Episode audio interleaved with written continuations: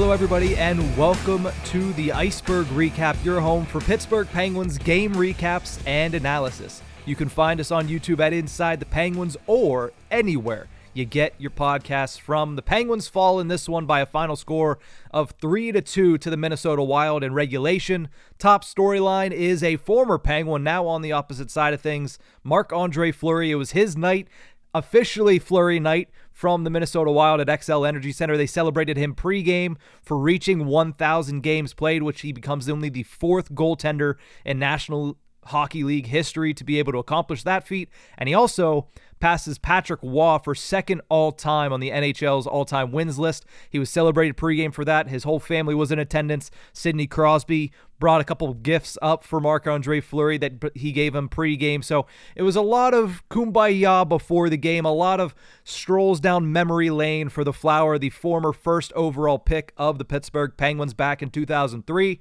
But once the game started, he continued to make the night about him and he played pretty well on his way to the victory in this one. He shut down the Penguins late and closed the door on their comeback attempt, making sure the Wild took a two a clean 2 points, excuse me, in this one. He becomes the top story. It was his night from start to the triple zeros at the finish. But let's get over to the goal recap. Some goals in each period, but certainly not enough for the Pittsburgh Penguins. It started early with the Minnesota Wild taking a 1 to nothing lead on the power play. Both teams had several power plays, couldn't stay out of the penalty box in this one. The both teams also, as we'll get to, score a power play goal in this one. But this is a theme to keep an eye on going forward. If Noel Acciari is not going to be in the lineup, the Penguins this season have not been good on the penalty kill without Noel Acciari, and that rears its ugly head early in the first period on a four-minute power play for the Minnesota Wild. Kirill Kaprizov streamed into the zone, got past a couple of Penguins defenders, dished it off to Matthew Boldy, and he made a nice move to release the puck just before Marcus Pettersson was able to get stick on puck, and he scores his 17th goal of the season on the power play. Like I mentioned, Kirill Kaprizov gets the assist, and to- so too does outstanding rookie defenseman Brock Faber, 27th assist of the season for him as well. And that is where things stood after one period of play. Into the second period, Penguins able to even up the score with a Reilly Smith goal Something I haven't said in a long time. First goal in 11 outings. Then you tack on the fact that he was out for a time with an upper body injury. This is his first goal since December. He gets his ninth of the season. Must be good for him to get that monkey off his back. Also, a nice assist there by Evgeny Malkin. Picks up his 25th as he screamed down the left side of the ice before dishing off a beautiful pass over to Reilly Smith before he pots it in the back of the net, beating Marc Andre Fleury. One to one at that point. A little bit later in the second period, Minnesota retakes the lead with Jonas Brodin's second goal of the season. His assists go to Matthew Boldy, his 18th, and Joel Eriksson Ek, his 19th. And that is where things stood following the second period. Going into the third period, Penguins get on the power play early, get an opportunity to even things up, and they do just that. Sidney Crosby scores his second ever goal against Marc Andre Fleury in the National Hockey League, tying things up at two here, his 28th goal of the season, and surpasses officially Mark Recchi on the NHL's all time goals list, sitting in sole possession of 21st all time as Sidney Crosby. As the assist goes to Erik Karlsson, his 29th of the season, Jake Guentzel also picks up a helper, his 29th of the season, as the Penguins cash in on the power play to even things up early in the third. A little bit later in the third period, Minnesota takes the puck in the offensive zone. They send it behind the net. The puck is deflected up high towards the netting.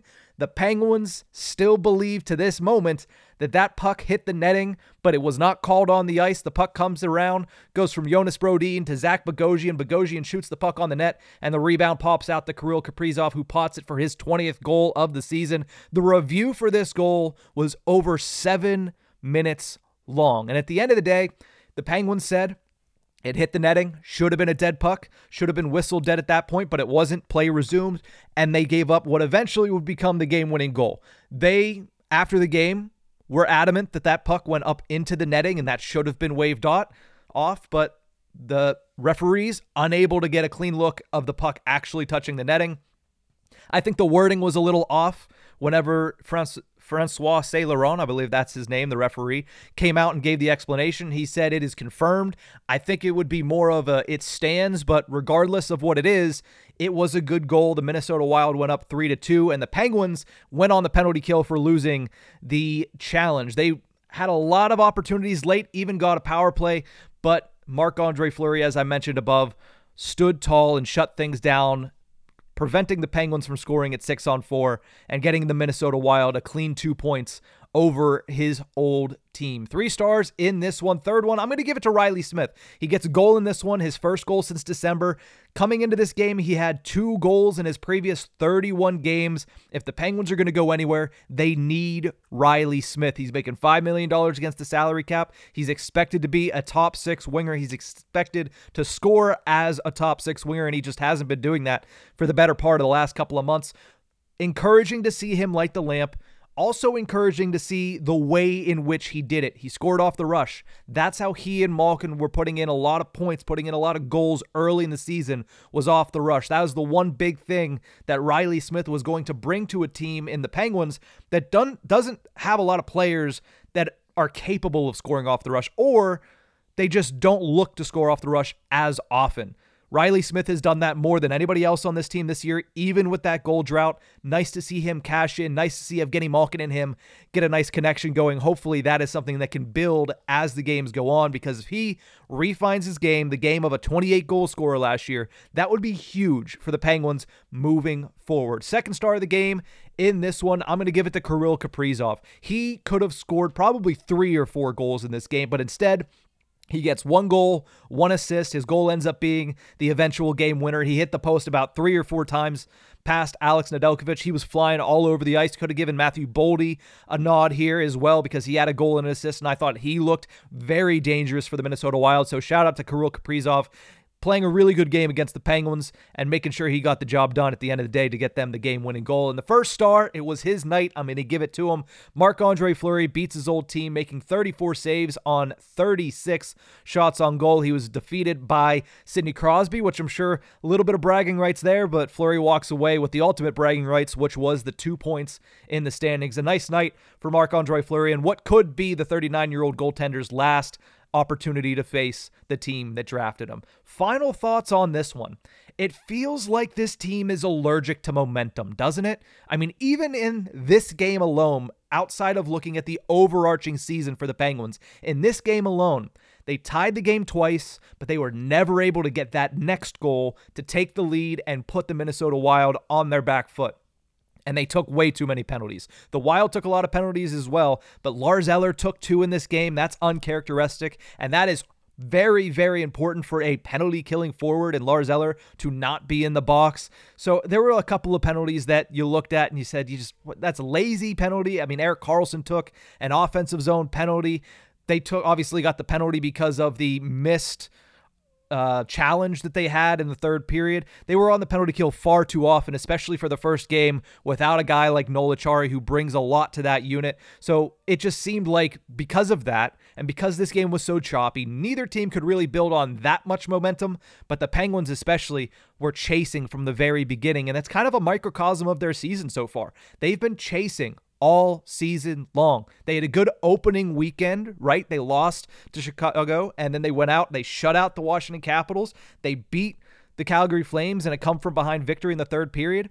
And then they finished off the month ice cold, went 3 and 6 in the month of October and have been chasing ever since. They've been able to get close.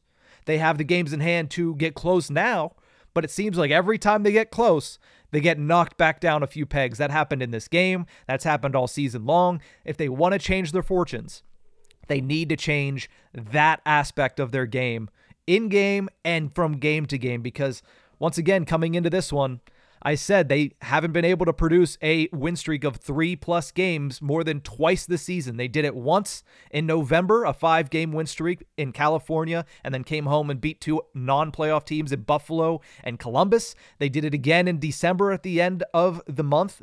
Taking out the New York Islanders twice and beating the St. Louis Blues. They didn't do it at all in January, and they so far, 10 days in, not a lot of a sample size, they've lost the first opportunity to win that third straight here on Friday night against the Minnesota Wild. They were unable to take out the Wild. Their win streak ends at two. Their losing streak is at one. If you can't string together win streaks of three plus, you're not going to be able to make up ground in the Eastern Conference. So you need to be able to build on that momentum. And like I started this entire little tiny conversation, these final thoughts by saying, it seems like they're allergic to momentum.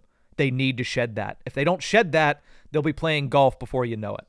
Up next for the Penguins, they're back in action tonight with a rematch from Tuesday night's game against the Winnipeg Jets, this time up in Manitoba instead of being in PPG Paints Arena in Pittsburgh. Penguins won that one 3 to nothing. They'll hope to repeat their fortunes in this one as they take on the Jets and try to get back on the winning track to make it 3 of 4 with victories. But that's going to do it for this episode of the Ice-Burgh Recap. Thank you guys so much for tuning in. Remember you can find us on YouTube at Inside the Penguins or anywhere you get your podcast from by simply searching Tip of the Ice-Burgh. That's it for this one. We'll see you guys next time.